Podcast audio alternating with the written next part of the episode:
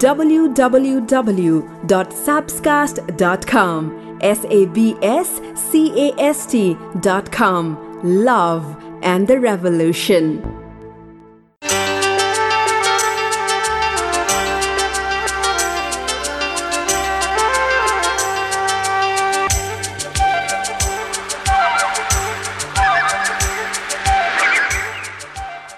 कसैलाई जब चाहन्छौ कसैलाई जब माया गर्छौ तब यसरी माया गर यसरी चाह गर। त्यो व्यक्तिलाई तिमी प्राप्त होस् वा नहोस् तर जब पनि उसलाई माया प्राप्त होस् उसलाई तिम्रै सम्झना आओस्। त्यसैले यसरी माया गर। जब पनि उसलाई प्रेम प्राप्त होस् उसको दिमागमा उसको मनमा बस तिम्रै छाप होस्। के गर्ने? यो माया भन्ने चिज है? आँखामा बसाउ मलाई किन? आँखा लाउने हे धेरै धेरै जन्या मुटुमा लुकाउ मलाई किन? मोहनी लाउने हे धेरै धेरै जन्या आँखालाई नि केही हुँदैन। मोहनीले पनि छुँदैन। साँचो माया छ भने मनमा मनमा। तिमी नै हो मिल्ने साथी।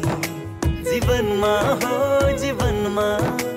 तिमी नै हो मिल्ने साथी। जीवनमा हो जीवनमा। तिमी नै हो मिल्ने साथी। जीवनमा हो जीवनमा। नै हो मिल्ने साथी।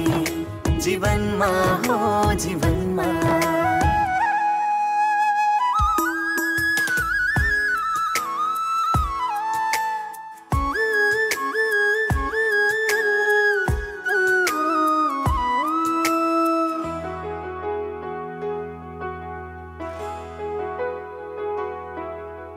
चोरी चोरी हेर्छन् मलाई तिम्रो आँखाहरूले। मेरे गीत गाए जस्तो तिम्रा भाकाहरूले मैले सोचे जे बुझिदिन्छौ मैले चाहे झै बनिदिन्छौ तिम्रै मात्रै त भरोसा छायो मानमा। तिमी नै हो मिल्ने साथी जीवनमा हो जीवनमा। तिमी नै हो मिल्ने साथी। जीवनमा हो जीवनमा। के छ तपाईँको हालखबर कहाँ हुनुहुन्छ? कति बज्यो? ठ्याक्कै घडी हेर्नुहोस् त। देखिएको छ मोबाइलमा। स्क्रिनसट यो सुन्दा सुन्दैकै पठाउनुहोस् त। I be really happy to see that well एक हप्तापछि I'm back I'm Sabina Karki this Nepali podcast यो माया भन्ने चिज कस्तो कस्तो? रूपेश शिल्पकार लेख्नुहुन्छ।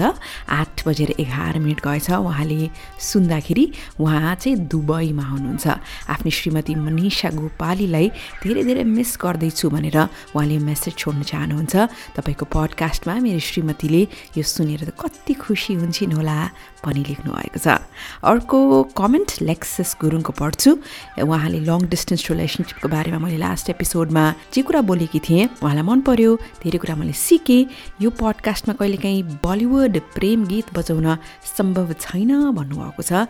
अहिले सम्भावना देखिएको छैन लेक्सेसी वेल वेल वेल सुन्नुहोस् लेख्नुहोस् कस्तो लाग्दैछ तपाईँलाई यो पडकास्ट तपाईँको प्रतिक्रिया मलाई एकदमै उत्सुकतासहित पढ्न मन लाग्छ। उसले मेरो कहिले पनि फोन उठाउँदै उठाउँदैन। अब मलाई पुग्यो म अब बोल्दै बोल्दिनँ भनेर उनी रिसले आगो भइन् अनि बेबी मलाई ज्वरो आइरहेछ भनेर जुन मेसेज आयो एउटा वाक्य आयो रिसले आगो भयो कि उनी एकाएक संसारकै सबैभन्दा केयरिङ व्यक्ति बनिन् उसको लागि। हाउ स्विट तपाईँ पनि रिलेट गर्न सक्नुहुन्छ। तपाईँलाई पनि त्यस्तो भएको छ कि छैन? Do comment and let me know सपनाको कुरा गरौँ सपना। कतिको सपना देख्नुहुन्छ। कुन सपना बारम्बार देख्नुहुन्छ? यस्ता आठवटा सपना जुन तपाईँले आफ्नो पार्टनरको बारेमा देख्नुभएको छ अथवा त्यो सपनामा तपाईँले पार्टनरलाई देख्नुभएको छ र यस्ता आठवटा कुराहरू भएका छन् भने त्यसको अर्थ के हो त? हामी सपना देख्दाखेरि कहिलेकाहीँ एकदम राम्रो सपना देख्छौँ आफ्नो पार्टनरको बारेमा। कहिलेकाहीँ त निन्द्रा खराब हुन्छ। कहिले तपाईँ एक्कासी पिउजाउनु भएको छ? एकदम नराम्रो सपना देखेर लौन के भएको? यसले के अर्थ दिएको भन्ने सोच्दै हुनुहुन्छ भने तपाईँ एक्लो हुनुहुन्न। आफ्नो पार्टनरको बारेमा सपना देख्नु यो सामान्य कुरा हो। जुन नेगेटिभ कुरा देख्नुभयो त्यो चाहिँ अब सत्यता नै हुन्छ भन्ने पटक्कै पनि होइन। लरी लोनबर्ग एकजना प्रोफेसनल ड्रिम इन्टरप्रेटर। उनको अनुसार सपना देख्नुको अर्थ कुनै न कुनै ढङ्गबाट त्यो विषय तपाईँको जीवनमा चलिरहेको छ। त्यसले तपाईँको दिमागमा धेरै ठाउँ ओगटेको छ। भन्ने पनि तपाईँले बुझ्न आवश्यक हुन्छ। मानौ तपाईँको पार्टनरले तपाईँलाई चिट गरिरहेको तपाईँले आफ्नो सपनामा देख्नुभयो। त्यसको अर्थ डरै हाल्नु पर्दैन।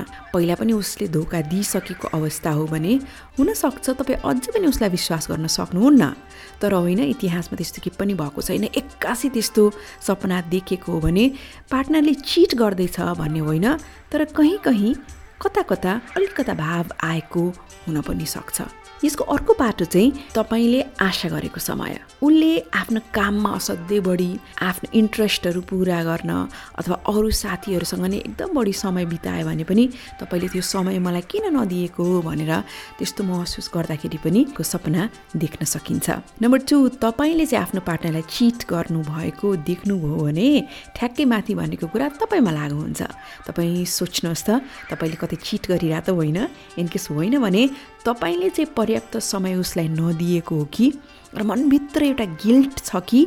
तपाईँले आफूभित्रको प्रेम आफूभित्र जति पनि सद्भाव छ त्यो चाहिँ पार्टनरलाई भन्दा पनि मेबी नयाँ बेबी भएको छ भने अथवा अन्य कोही साथीहरू छन् भने अथवा कुनै काममा बिजी हुनुहुन्छ भने कतै त्यता बढी भएको हो कि फोकस त्यही भएर पनि यस्तो सपना आएको हुनसक्छ। नम्बर थ्री तपाईँको पार्टनरको मृत्यु भएको सपना देख्दाखेरि डराउँदै आत्तिँदै उठ्नुभयो भनेदेखि यो एउटा राम्रो सपना मानिन्छ।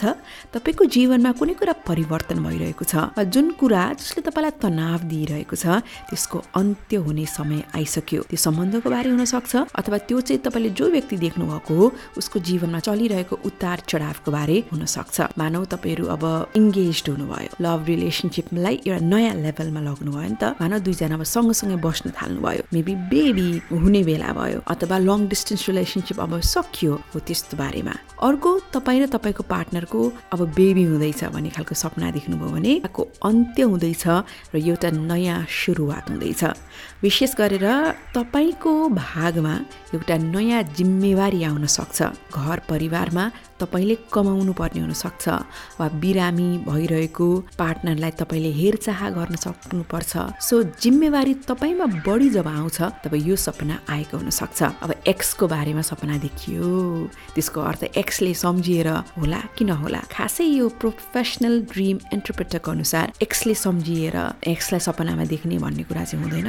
तपाईँले उसको बारेमा अझै पनि उसको बानी बेहोरा र मनभित्र पीडा छ अथवा रिस ईर्ष्या मनभित्र राखेर सम्झिरहनु भएको छ उसको सोसियल मिडियाहरू एकदम बढी फलो गरिरहनुहुन्छ भने त्यस्तो खालको सपना आउन सक्छ एक्सको बारेमा। र यता कुकुर देख्नुभयो सपनामा तपाईँको पार्टनर अनि एउटा कुकुर देख्नु भएको छ भने त्यो कुकुरले के गर्दै थियो? अट्याक गरिरहेको थियो कि एकदम मित्रवत व्यवहार गरिरहेको थियो कि उसँगको कस्तो खालको व्यवहार थियो? बिरामी थियो कि? त्यसको अर्थ तपाईँले सम्बन्धमा कस्तो महसुस गर्नुहुन्छ भन्नु हो। जस्तो बेहोरा त्यहाँ कुकुरले देखाएको छ तपाईँको मनको भाव त्यस्तै चलिरहेको छ। इनकेस बिरालो देख्नुभयो भने त्यो चाहिँ सेक्सुअल साइड अफ रिलेसनसिप भनिन्छ। बिरालोले चाहिँ महिलाको सेक्सुअलिटी सम्बन्धमा कस्तो चलिरहेको छ त्यो बताउँछ। बिरालोले के गरिरहेको छ? ऊ डराएको छ कि ट्याक गरिरहेको छ कि? तपाईँहरू दुईजनाको बिचमा शारीरिक निकटताको बारे त्यसले एउटा सन्देश छोड्न सक्छ। लास्टमा ड्राइभिङ उसले ड्राइभ गरेर हो कि पार्टनरले तपाईँले ड्राइभ गरिरहेको हो कि त्यसको अर्थ जसले ड्राइभ गरिरहेछ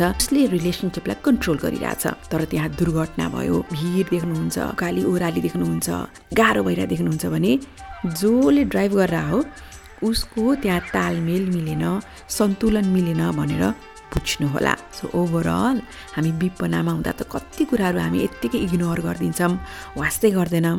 तर सपनाले त्यस्तो गर्दैन। तपाईँको जीवनमा जे कुरा चलिरहेको छ त्यसलाई सुधार्न पर्यो वा अन्त्य गर्नु पर्यो कुनै एउटा सपना छ जसले बारम्बार आएर पीडा दिइरहेको छ भने त्यो कुरालाई तपाईँले इनकेस स्टप गर्नुभयो तपाईँको विपनामा भने त्यस्तो सपना आउन बन्द हुनेछ। तर इनकेस राम्रो सपना हो भने त आइरहोस् होइन? सपना जस्तै विपना पनि सुन्दर भइरहोस्। कि कसो र अब म रेस्पेक्टको कुरा गर्छु। के तपाईँको पार्टनरले तपाईँलाई रेस्पेक्ट गर्नुहुन्छ? सुन्नुहोस् म एउटा गेम खेलाउँछु अब।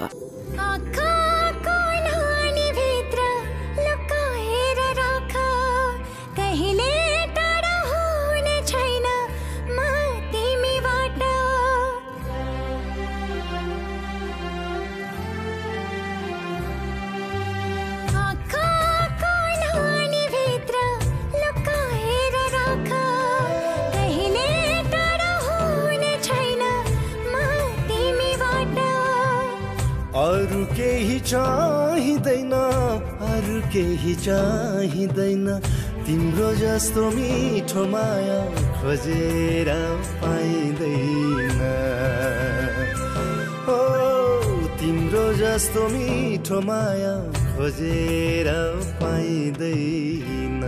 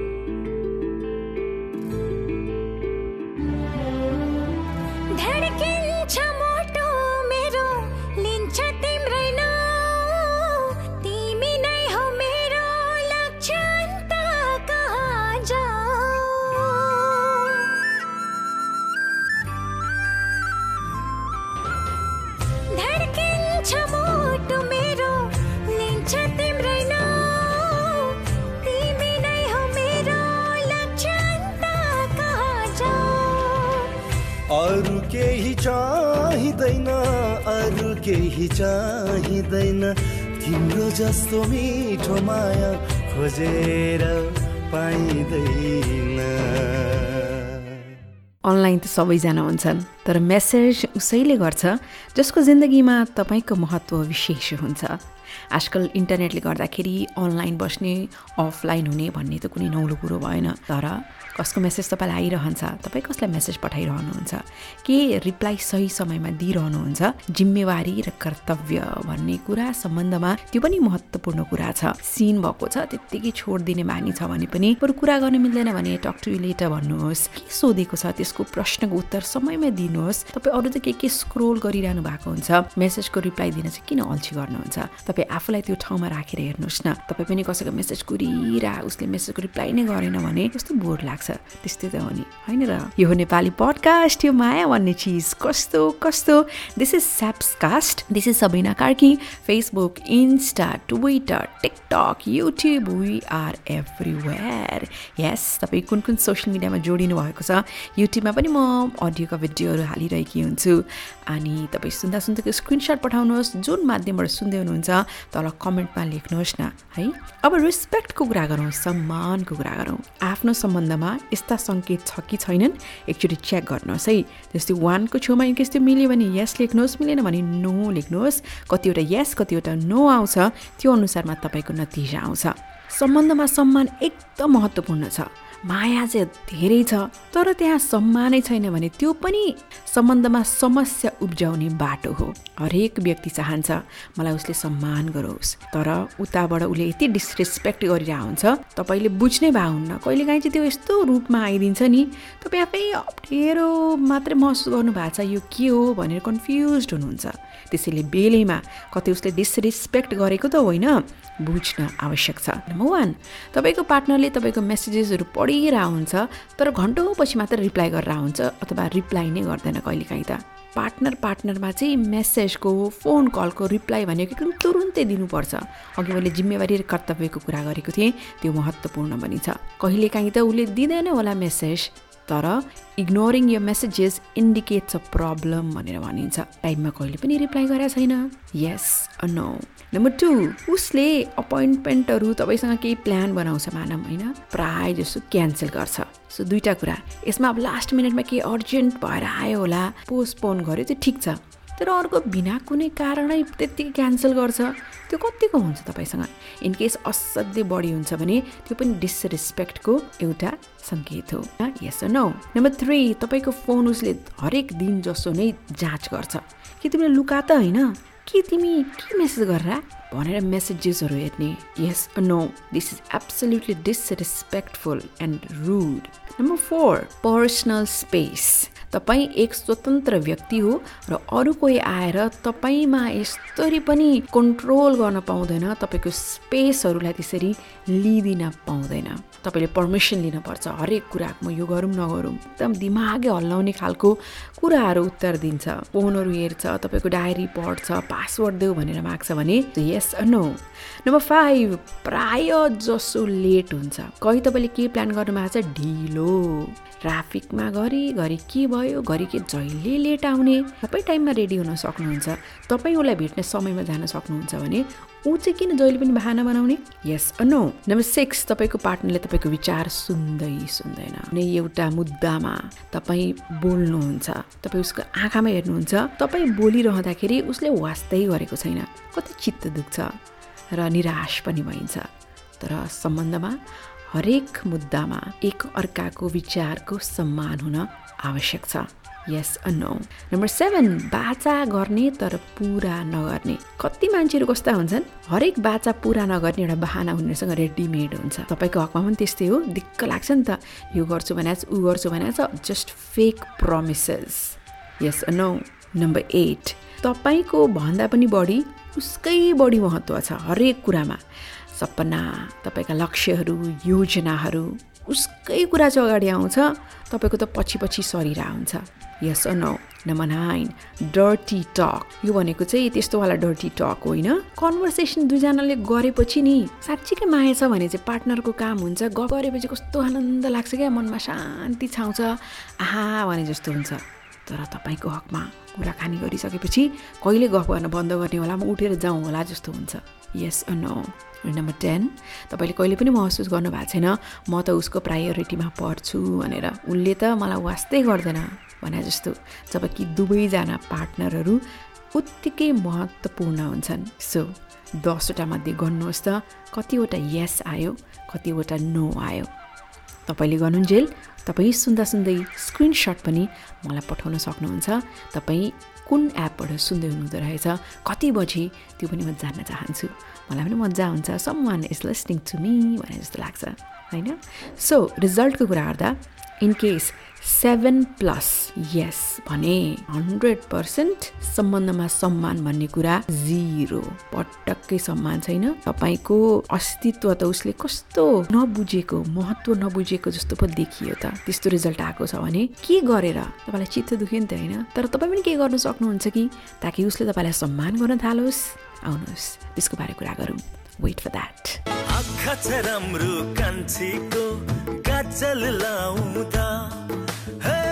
छ राम्रो कान्छीको काजल लाउँदा। झनै राम्री देखिन्छौ मायालु झनै राम्री झनै राम्री झन् झनै राम्री देखिन्छौ मायालु तिमी उठ टोकिल जाउँदा ए आँखा छ राम्रो कान्छीको।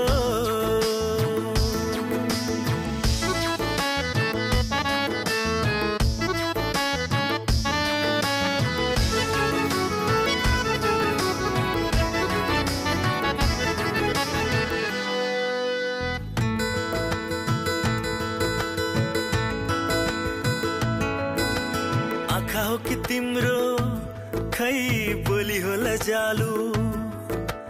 तिमीलाई हेरी छटपटिने मन म कसरी सम्हालु? आँखा हो कि तिम्रो खै बोली होला जालु? तिमीलाई हेरी छटपटिने मन म कसरी सम्हालु?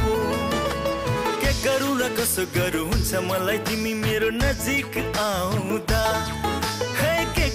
कसो गरौँ हुन्छ मलाई तिमी मेरो नजिक आउँदा?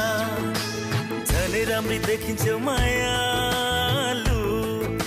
झनै राम्री झनै राम्री झन् झनै राम्री देखिन्छौ मायालु। तिमी उठ टोकिल जाउँदा आँखा छ राम्रो कान्छीको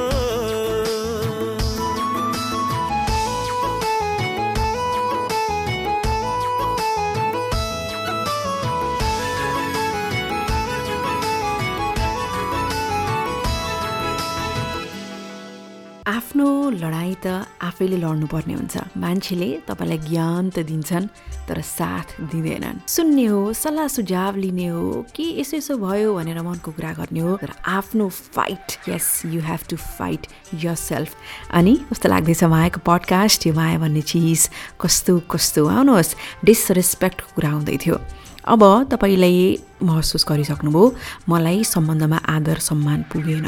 कसरी तपाईँ त्यो वातावरण बनाउन सक्नुहुन्छ उसले तपाईँलाई सम्मान गरोस्। हामी प्राय आर्टिकलहरू पढ्दाखेरि अथवा यस्तो कुराहरू सुन्दाखेरि भिडियोहरू पनि म हेरिरहेको हुन्छु। उसले मलाई कसरी अझ माया गरोस् कसरी बनाउनु त्यस्तो सम्भव अझ आकर्षित कसरी बन्ने भनेर एकदमै धेरै कुरा आएको हुन्छ। तर सम्मानको बारेमा रेस्पेक्टको बारेमा खासै आएको हुँदैन। तर मलाई सोध्नुहुन्छ भने त आदर सम्मान भाव बिनाको माया के माया? जब मलाई उसले सम्मान गर्छ भनेर म महसुस गर्छु अनि मात्रै म माया पनि त महसुस गर्छु। आउनुहोस् कसरी तपाईँलाई पनि यस्तो फिल भएको छ उसले मलाई रेस्पेक्टै गरिरहेको छैन भने कसरी तपाईँ त्यो वातावरण बनाउन सक्नुहुन्छ? म केही पोइन्टहरू भन्छु। नम्बर वान तपाईँले चाहिँ आफूमा पूर्ण रूपमा विश्वास राख्नु पर्यो मलाई सम्मान दिनु पर्यो भनेर। हामी देखिरहेका हुन्छौँ ल आई लभ यु भन्यो होइन। अनि एकदम लभी डभी मेसेजेसहरू पठायो। तर ए अरूको अगाडि पनि कराइदिएको छ। उसको विचारको एक थोपा भ्याल्यु गरिदिएको छैन। अनि बुझ्नुभयो नि आदर सम्मान पटक्कै नगरेको कस्तो हेपेको फलानुले त भनेर तपाईँले कति कुरा सुन्नुभएको होला नि होइन? त्यो किन त्यस्तो हुन्छ भने? त्यो त्यो रिस्पेक्टको आदर सम्मान बुझेकै हुँदैन कतिपय अवस्थामा। ए उसले मलाई माया गरि त हाल्छ नि भन्यो। ए माया गरिहाल्छ भन्यो अनि उसले एकदम आदर सम्मानमा घात गरेको चाहिँ हामीले वास्तै गरेका हुँदैनौँ। नम्बर वान आफूमा विश्वास राख्नुहोस् मलाई उसले माया मात्रै होइन। उसले मलाई सम्मान गर्न पर्यो अनि मात्रै मायाको अर्थ राख्छ। नम्बर टू आफ्नो विचारहरू तपाईँ भन्नको लागि नहिचकिचाउनुहोस्। कुनै पनि अवस्थामा तपाईँको पनि त आफ्नो विचार हुन्छ। तर तपाईँ मौन बस्नुहुन्छ भनेदेखि मान्छेले झन् हेप्दै जान्छन्। कुनै पनि विषयमा उसले सहमति जनाउनु असहमत हुनु आफ्नो ठाउँमा छ। तर यो विषयमा मेरो भनाइ यस्तो हो। भनेर आफ्नै पहिचानअनुसार आफ्नै तरिकाले तपाईँले राख्दै गर्नुभयो भने पनि बिस्तारै बानी पर्दै जान्छ। त्यसैले विचार राख्न अह कन्जुसाइ नगर्नुहोस् अप्ठ्यारो पनि नमान्नुहोस्। नम्बर थ्री तपाईँमा आफूभित्र कति गुणहरू हुन्छ नि त? जस्तै मलाई इमान्दार मान्छे नै मनपर्छ। मलाई झुट बोलेको मन पर्दैन मलाई यसरी मान्छेको माझ कराएको मन पर्दैन त्यो बारेमा तपाईँ आफै स्पष्ट भएर उसलाई पनि कुरा राखिदिनुहोस्। जब उसले बुझ्छ तपाईँलाई यो गरेको मन पर्दैन भनेर तब हुनसक्छ। उसले त्यस्ता कुराहरू आगामी दिनमा गर्नु अगाडि अवश्य पनि त सोध्छ। नम्बर चार हामी धेरै जसो मान्छेहरू के गर्छौँ उसको मन दुख्छ होला। अथवा होस् बेकारमा के आतङ्क मचाइदिनु भनेर हामी चुप बस्छौँ।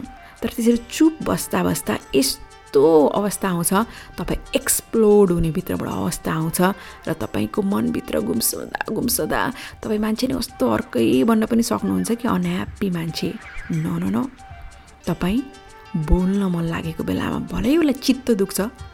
तर लङ टर्ममा त्यो राम्रो हुन्छ नि त। अघिको तितो पछिको मिठो भनेर सुन्नुभएको छ नि। हो त्यस्तै नै हो। नम्बर पाँच आफ्नो बुद्धि बढाउने कामहरू गर्नुहोस्। अघि मैले के भने आफ्नो विचार राख्नुहोस् भनेर। कतिखेर विचार राख्न सकिन्छ जब आफूलाई ज्ञान हुन्छ। तपाईँ आफ्नो रूपमा सौन्दर्यमा त ध्यान दिनुभएको हुन्छ होला। तपाईँ सोसियल मिडियाहरू स्क्रोल गर्दा पनि सोसियल मिडियामा पनि फोटोहरू अनि भिडियोहरू हेर्न बिजै हुनुहुन्छ होला। तर बिस्तारै न्युजहरू पनि पढ्न थाल्नुहोस्। संसारभर के भइरहेको छ ज्ञान गुण पनि बटुल्नुहोस्। आफ्नो व्यक्तित्व विकासमा पनि ध्यान दिनुहोस्। जब तपाईँमा ज्ञान हुन्छ बुद्धि बढ्छ तपाईँको गफ गराइको र तपाईँको विवादको अनि कुरा गर्ने तरिकाको ढङ्गै बेग्लै हुन्छ र सम्मान बढाउन निकै ठुलो भूमिका खेल्छ। नम्बर सिक्स आफूले आफूलाई सम्मान दिनु पऱ्यो मैले सुरुमा स्टार्ट गरेको थिएँ। आफूमा चाहिँ विश्वास राख्नुहोस् भनेर यहाँ आफ्नो सम्मान आफैले गर्नुपर्ने हुन्छ। कसैले तपाईँको बेइज्जत गरिदियो भनेदेखि तपाईँ के गर्नुहुन्छ? उठेर बोल्न सक्ने हिम्मत तपाईँमा छ कि छैन त? तपाईँको मायालुले नै तपाईँलाई जसरी व्यवहार गरेको छ तपाईँ उसलाई उसरी नै व्यवहार गर्न सक्नुहुन्छ कि हुन्न त? यस पहिला तपाईँले आफ्नो सम्मान आफैलाई गर्नु पर्यो अनि न दोस्रो व्यक्तिले गर्छ। नम्बर सेभेन आफ्नो एउटा लाइफ हुनु पर्यो सम्बन्ध बाहेक पनि तपाईँ कुनै काम गर्नुहुन्छ आफ्नो परिचय बनाउनु पर्यो उसमैमा त सबै कुरा निर्भर भयो भने त अनि रेस्पेक्ट कम हुँदै जाने त हो नि। नम्बर एट यस्तो व्यक्ति बनिदिनुहोस् उसले गुमाउनको लागि डर मानोस्। त्यो चाहिँ मैले माथि भनेका कुराहरू थियो नि बुद्धिको कुरा आफ्नो एउटा छुट्टै परिचय बनाउने कुरा यस्तो बनिदिनुहोस् आफ्नो मूल्यवान आफूलाई यसरी बनाउनुहोस् कि उसले तपाईँलाई गुमाउने डर रहन्छ अनि न इज्जत सम्मान पनि त बढ्छ। नम्बर नाइन अरूसँग तुलना गर्न बन्द गरौँ। जब तपाईँले अरूसँग तुलना गर्नुहुन्छ अँ ममा त यो कमजोरी छ अँ फलानु त मभन्दा यति राम्रो छ भनेर भनिरहनुहुन्छ नि छेउको व्यक्तिको दिमागमा त्यही प्रभाव पर्छ र उसले तपाईँलाई त्यसै गरी नै व्यवहार गर्छ। अनि त सम्मान साइड लागिहाल्छ नि होइन? र लास्टमा उसमा छोडिदिनुहोस् जो व्यक्ति हो। अब यति गरिसकेपछि उसले तपाईँलाई सम्मान गर्ने वा नगर्ने उसको कुरा हो। र उसले गरेको व्यवहारले सम्बन्ध अघि बढाउने वा त्यसमा स्टप फुल स्टप लगाउने त्यो तपाईँको सोचाइ तपाईँको गराइ तपाईँको भोगाइ। किनभने जे छान्छ मान्छेले जे रोज्छ मान्छेले त्यही अनुसार त आफ्नो जिन्दगीलाई एउटा आकार दिन्छ। मैले सुरुमै भनेको थिएँ अरूले ज्ञान दिन्छन् आफ्नो लडाइँ आफैले लड्ने हो। कि कसो? र अब यस्ता झुटहरूको बारे बोल्छु। त्यो झुट चाहिँ सम्बन्धमा बोल्दा सुन्दरम। सक्दिन म त आहा आहा सक्दिन म त। सक्दिन म त सक्दिन म त।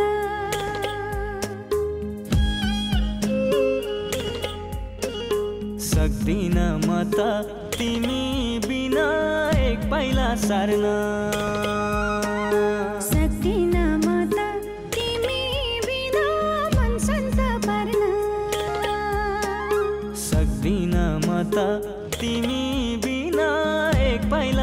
सार्न सक्दिन म त तिमी बिना मन शान्त पार्न सङ्घर्ष गरी सिकायो बाँच्न। दुःख पिर भोलि सिकायो हाँस्न। पाऊ तिम्रो साथ जुनी जुनी। जीवन माया सक्दिन म त आहा आहा सक्दिन म त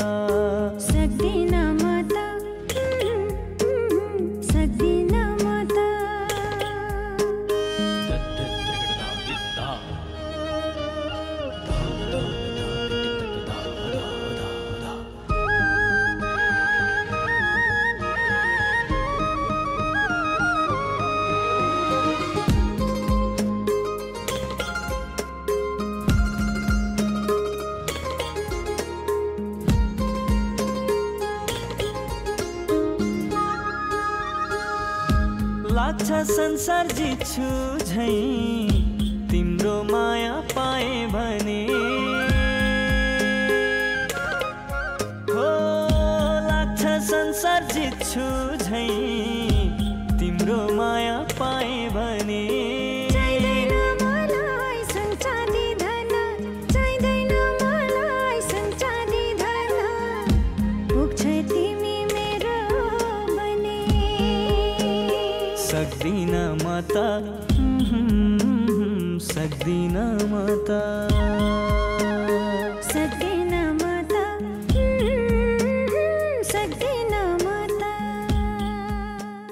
तपाईँको व्यक्ति कुनै पनि विशेष व्यक्ति छ उसले तपाईँ दुःखी हुँदाखेरि कसरी रियाक्ट गर्छ?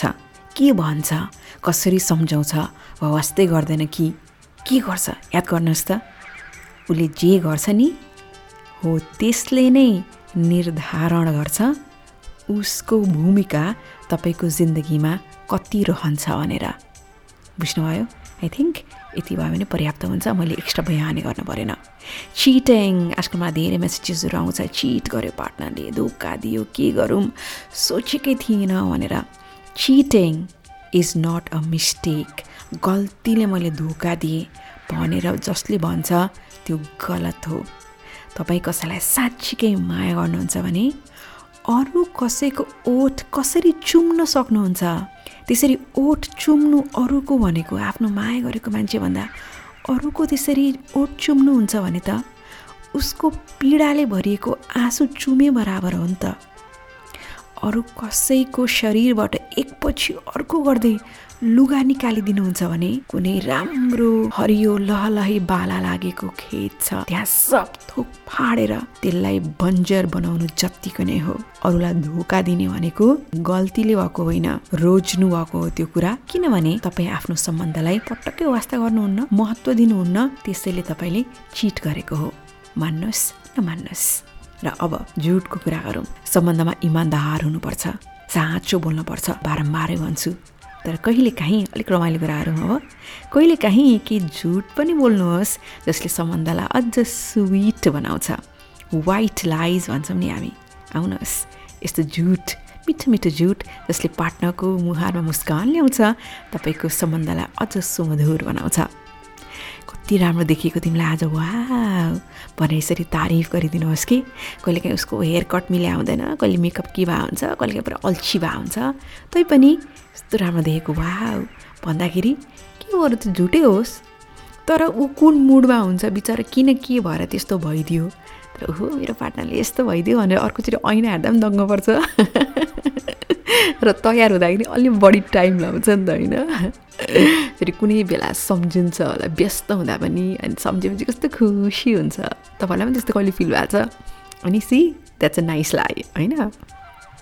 नम्बर टू फोनमा बोल्दा बोल्दै बा तिम्रो आवाज त कस्तो सेक्सी सुनिएको। बाफ्रे बाफ्रे ए भनेर भनिदिनुहोस् न फोनमा। उताबाट बोल्ने मान्छे क्या दङ्ग पर्ने होला उसको दिन भन्छ अनि ऊ खुसी हुन्छ होइन? हामीले चाहेको त मायामा त्यही त हो नि। उसको मुखारमा मुस्कान छाओस् ऊ दङ्ग परोस् कस्तो मजा लाग्छ। अनि कुनै लुगा लाछ त्यो कलर पट्टकै स्वाद छैन भने पनि उसलाई त्यो एकदम मन परेर लगाएको हुनसक्छ है के लगाएको यस्तो हेत्तेरिका जाउ चेन्ज गरहरू नभनिदिनुहोस् कि। ए तिमीलाई यो रङ राम्रो देखियो त। राम्रो देखेछ ह्यान्डसम देखेछ। ब्युटिफुल देखेछ भनेर भनिदिनुहोस् न। ऊ अझ नजिक आउँछ ऊ दङ्ग पर्छ किनकि लुगा त लुगाको रङ्गले के फरक पऱ्यो बा? उसलाई त्यो मन परेको छ उसलाई त्यसले सन्तोक दिएको छ खुसी पारेको छ भने। ठिक छ? जिन्दगीमा त लुगा लगाउनु कति छ कलरहरू अरू कति लगाइन्छ कति लगाइन्छ होइन?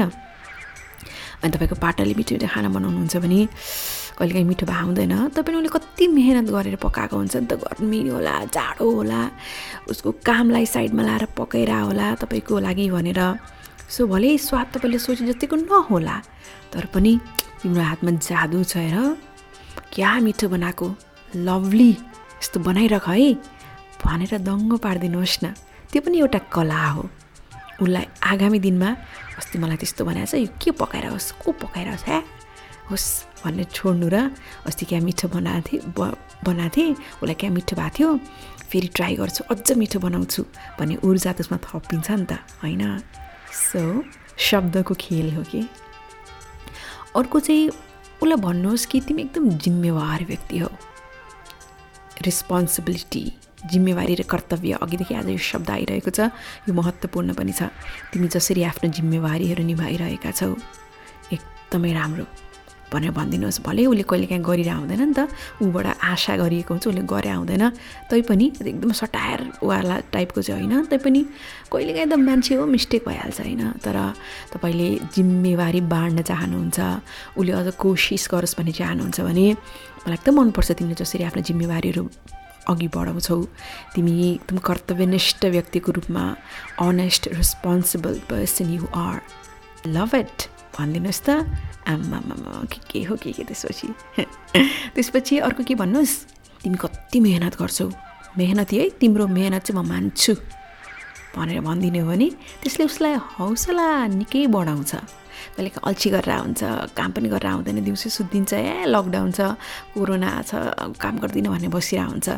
तर तपाईँले तिम्रो जे होस् काम गर्ने शैली मलाई राम्रो लाग्छ। तिमी कडा मेहनत गर्छौ। म तिमीबाट कति कुरा सिकिरहेको हुन्छु? भनेर भनिदिएपछि ऊ अल्छी गर्छ भने पनि तपाईँको शब्दले उसलाई ऊर्जा भरिदिन्छ। अनि अर्को के भन्नुहोस् भने कहिलेकाहीँ ऊ बिजी भए हुन्छ तपाईँलाई टाइम दिएर आउँदैन अनि उसलाई पनि एउटा गिल्ट खालको फिल भइरहेको हुन्छ नि त्यस्तो बेलामा भनिदिनुहोस्। तिमीले मलाई कति धेरै माया गर्छौ है माया गर्छौ सम्मान दिन्छौ। मेरो दृष्टिमा त हरेक दिन तिम्रो इज्जत बढ्दैछ। थ्याङ्क यू भनेर भनिदिनुहोस् त। उसले अझ माया गर्छ सम्बन्धलाई सफल बनाउन अझ प्रयास गर्छ। ट्राई त गर्नुहोस् न किन नपत्याउनु भए हो भने ट्राइड एन्ड टेस्टेड रे के अझ। अनि मानव कपाल फुल्यो उसको कपाल सिद्ध भयो अनि के भन्नुहोस्? क्या कलर गरिहाल जाऊहरू नभन्नुहोस् होइन? उसलाई मन लाग्छ भने गर्छ तैपनि तिम्रो कलर कपालको रङ त गएछ तर हाम्रो मायाको रङ त झन् गाढा हुँदैछ। तिम्रो झन् जवानी कडक हुँदैछ भनिदिनुहोस् न अर्को के भन्नुहुन्छ अर्को चाहिँ उसलाई भनिदिनुहोस् तिमी कसरी घर सम्हाल्छौ अनि सम्बन्धहरू सम्हाल्छौ मलाई एकदमै राम्रो लाग्छ मेरो फ्यामिली मेरो साथीभाइहरूसँग पनि तिमी जसरी राम्रो सम्बन्ध अघि बढाइरहेको छौ मलाई कति सजिलो बनाइदिएको छौ थ्याङ्क यू भनेर भनिदिनु भयो भने कहिलेकाहीँ तपाईँलाई महत्त्वपूर्ण लागेका व्यक्तिहरूसँग पनि उसको के के मिलेर आउँदैन अथवा तपाईँलाई उसलाई मन परेर आउँदैन त्यस्तो बेलामा पनि तपाईँले बोलेको वाणीले उसले चाहिँ हो भनेर त्यो सम्बन्धहरू इनकेस बिग्रिँदैछ भने पनि त्यसलाई मेन्टेन गर्ने एटलिस्ट प्रयास त गर्छ। अनि अरू चाहिँ तपाईँको साथीभाइसँगको सम्बन्ध। मेरो फलानु साथीले तिम्रो बारेमा त क्या राम्रो कुरा भन्दै थियो क्या इम्प्रेस भएछौ त वा तेरो जस पार्टनर चाहिँ खतरा हो है। भनेर भन्दै थियो भनेर भनिदिनुहोस् कि?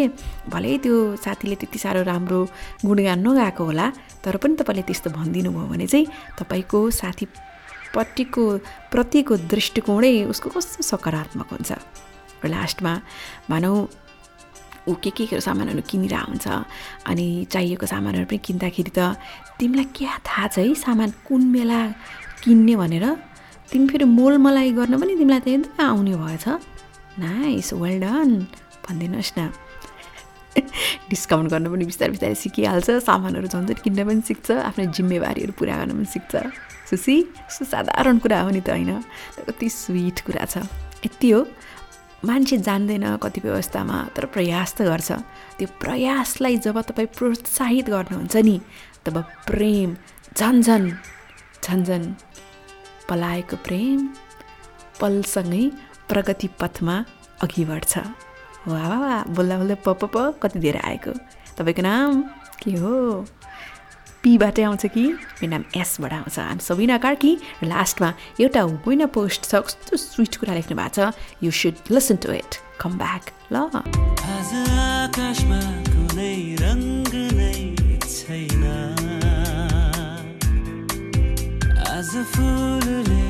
आज फुलले बासना पनि छरेको छैन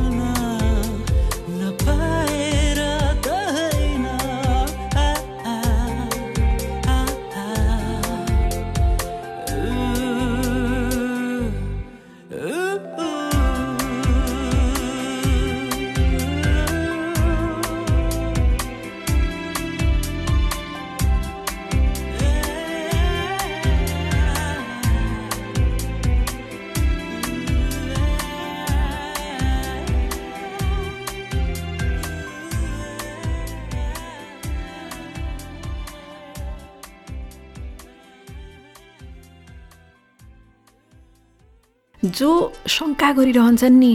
दुधारमा भइरहन्छन् राम्रो होला नहोला एकदम नेगेटिभ सोचिरहन्छन् नि। त्यस्ता व्यक्तिहरू कहिले पनि प्रसन्न हुन सक्दैनन् न यो लोकमा न त अन्त कहीँ भनेर श्रीमद् भागवत गीतामा लेखिएको छ। यो कुरा एकदम त विश्वास गर्छु। शङ्काले लङ्का जलाउँछ त सुन्नु भएको छ र जस्तो सोच्यो त्यस्तै घटित हुन्छ पनि सोच्नु भएको छ। सुन्नु भएको छ होइन? सो तपाईँको त्यस्तो बानी छ भने ल है यो लोक मात्र होइन जुनै लोकमा पनि खुसी हुने देखिँदैन। लास्टमा आजको होइन पोस्ट पढ्न चाहन्छु। By the way before I go well Nepali podcast कतिको सुन्दै हुनुहुन्छ? Apple podcast Google podcast SoundCloud Spotify अनि अरू पनि कति धेरै एपहरू छ सुन्न सक्नुहुन्छ। प्लिज स्क्रिनसट पठाउनुहोस् एउटा कमेन्ट ड्रप इन गर्नुहोस्। I be really happy to read that you are listening to me भनेर थाहा पाउँदाखेरि पनि बुलुम बुलुम हुन्छ अरू पडकास्ट ल्याउ ल्याउ हुन्छ नि त होइन? सो आजको वान पोस्ट अनिसा चौधरीको छ। उहाँ लेख्नुहुन्छ आफ्नो भोगाई लेखेर पठाउनु भएको छ। मेरो भोगाईले जो निराश हुनुभएको छ उहाँलाई केही आशा पलाओस् आफ्नो जिन्दगीको भनेर म बाँड्न चाहन्छु। म एकजनाको प्रेममा परेँ। ऊ नेपाल बाहिर थियो तर प्रेम त साँचो मेरो मात्र रहेछ। उसले मलाई यति भ्रममा राखेको रहेछ। म उसको हरेक कुरामा यति हराएकी थिएँ। त्यो त्यो दिन त अहिले म कल्पना गर्न पनि सक्दिनँ। कोही मान्छे नाटकमा यति सिपालु हुन्छ भनेर। उसले मलाई मायाको नाटक गरेर यसरी झुक्क्याएर राखेको रहेछ। मैले कति पनि शङ्का गर्ने ठाउँ नै पाइनँ। हामी घन्टौँ घन्टा च्याट गर्थ्यौँ कुरा हुन्थ्यो। एक दिन उसकै आइडीबाट कल आयो। मैले रिसिभ गरेँ उताबाट केटीको आवाज आयो। म छक्क परेँ कुरा गरेँ अनि उताबाट मलाई प्रश्न सोधियो तिमी को हौ? भनेर। मैले भने म साथी हुँ। मैले पनि सोधेँ तपाईँ को हो? भनेर। उताबाट उत्तर आयो म त उसकी श्रीमती हुँ। मैले एकदमै नम्र भएर सरी मलाई थाहा थिएन हजुरको श्रीमानसँग नर्मल कुराकानी हुन्छ। त्यस्तो केही होइन। भनेर मैले उसलाई मेरो कुरा बुझ्नुभयो धन्यवाद भनेर फोन राखेँ। उसलाई धन्यवाद दिएँ तर फोन राखेपछि म यति रोएँ सबतिर मेरो दुनियाँ संसार सकियो जस्तो लाग्थ्यो। त्यो दिन रोइराखेँ बेलुका खाना खाइनँ आमालाई सन्चो छैन भनेर भने। टाउको दुख्यो भने जवाफ दिएँ भोलिपल्ट अफिसमा गएँ काम सबै बिग्रियो। एकजना कस्टमरको चेक काट्नको लागि पनि तिनवटा काट्दासम्म पनि बिर्सने बिग्रने। म हरेकपल्ट यही सोचिरहेँ आखिरमा कसैले कसरी यसरी झुक्क्याएर राख्न सक्छ मलाई? यति पीडा बल्झिँदै गयो मलाई त म डिप्रेसनमा छु कि जस्तो पनि लाग्न थाल्यो। तर आमाले त्यो सबै याद गरिरहनु भएको रहेछ। म घरमै बसिरहेको थिएँ उसकै यादमा अनि आमाले त गाउँघरमा वैद्यको काम गर्ने बुवालाई बोलाएर ल्याउनु भयो। मेरो छोरीलाई सन्चै छैन हेरिदिनुहोस् भनेर। त्यतिखेर त मलाई यति रुन आयो मेरो आमा देखेर। अनि आफैदेखि हाँस पनि उठ्यो फेरि। साँच्चै माया गर्ने मान्छे मसँग नै छ। म केलाई झुटो मान्छेको लागि रोइरहँ भनेर। अनि त्यस दिनदेखि आफ्नो मन आफै बुझाएँ। त्यो प्रेमिकाको कुरा अथवा श्रीमतीको कुरा गरेदेखि मैले फेसबुक भाइबर इन्स्टा सबतिर ब्लक गरेको थिएँ। तर त्यसको चार महिनापछि फेरि एउटा केटाको आइडीबाट मेसेज आयो। हाई भनेर मैले रिप्लाई गरेँ। उताबाट अर्को मेसेज आयो। आयो ओके मैले म ठिक छु भनेर भने। अनि तपाईँलाई कस्तो छ? भन्दाखेरि उताबाट आयो। उसले त तपाईँलाई कति सम्झिरहन्छ। माया गर्छ अझै। भनेर भन्दा मैले भनिदिएँ को उहाँ? म चिन्दिनँ। सरी। र साँच्ची त्यो दिनपछि मलाई यति चङ्गा महसुस भएको छ। मेरो मनमा अब कुनै पीडा छैन कुनै तिक्तता छैन। साँच्चै कोही कसै बिना मर्दैन। जिन्दगीमा त्यस्तो मान्छेहरू भेटिन्छन्। तर कसैले धोका दियो भन्दामा रोइ कराई आफ्नो दिन बेकार गर्नु एकदम मूर्खता मात्रै हो। आफ्नो अमूल्य जीवन नफालिदिनुहोस्। आफ्नो आमा बुवालाई हेर्नुहोस् त कति चोखो माया गर्नुहुन्छ। मनको भाव नभनी सबै कुरा बुझ्नुहुन्छ। साथीभाइहरूमा पनि कोही यति विशेष होलान्।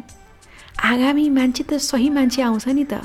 बाँचियो भने अघि बढियो भने त्यसको लागि पनि म अति आशा गरिरहेको छु। मनलाई समुद्र जस्तो बनाउनुहोस्। ससाना नदी आफै आउँछन् मिसिनलाई। त्यसै भनिएको होइन रहेछ। त्यसैले जे भयो भोगियो पाठ सिकियो ठिक छ। अब मन चङ्गा छ मुहारमा मुस्कान छ जिन्दगीले के दिन्छ त्यो चाहिँ हेर्न बाँकी छ। के गर्ने? यो माया भन्ने चिज खै कस्तो कस्तो? आँखा नजर फेर्न नै गाह्रो अलिकति मिठो हाँसो महल जियो। माता। फसे फसे माता परे परे म त मायामा। लडी लडी माता फसे फसे माता परे परे म त मायामा। भन्दैछु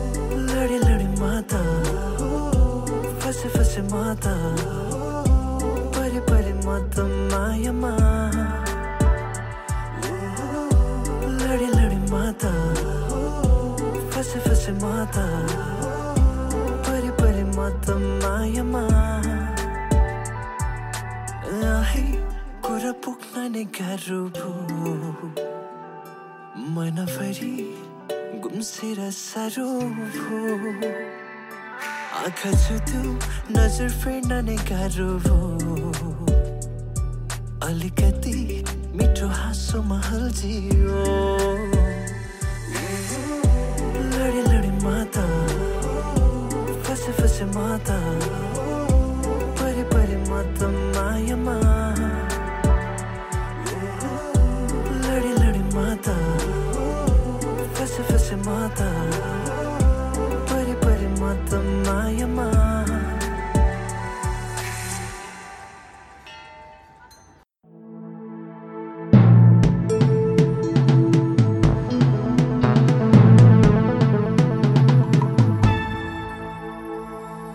www.sabscast.com S A B S C A S T dot com. Love and the Revolution.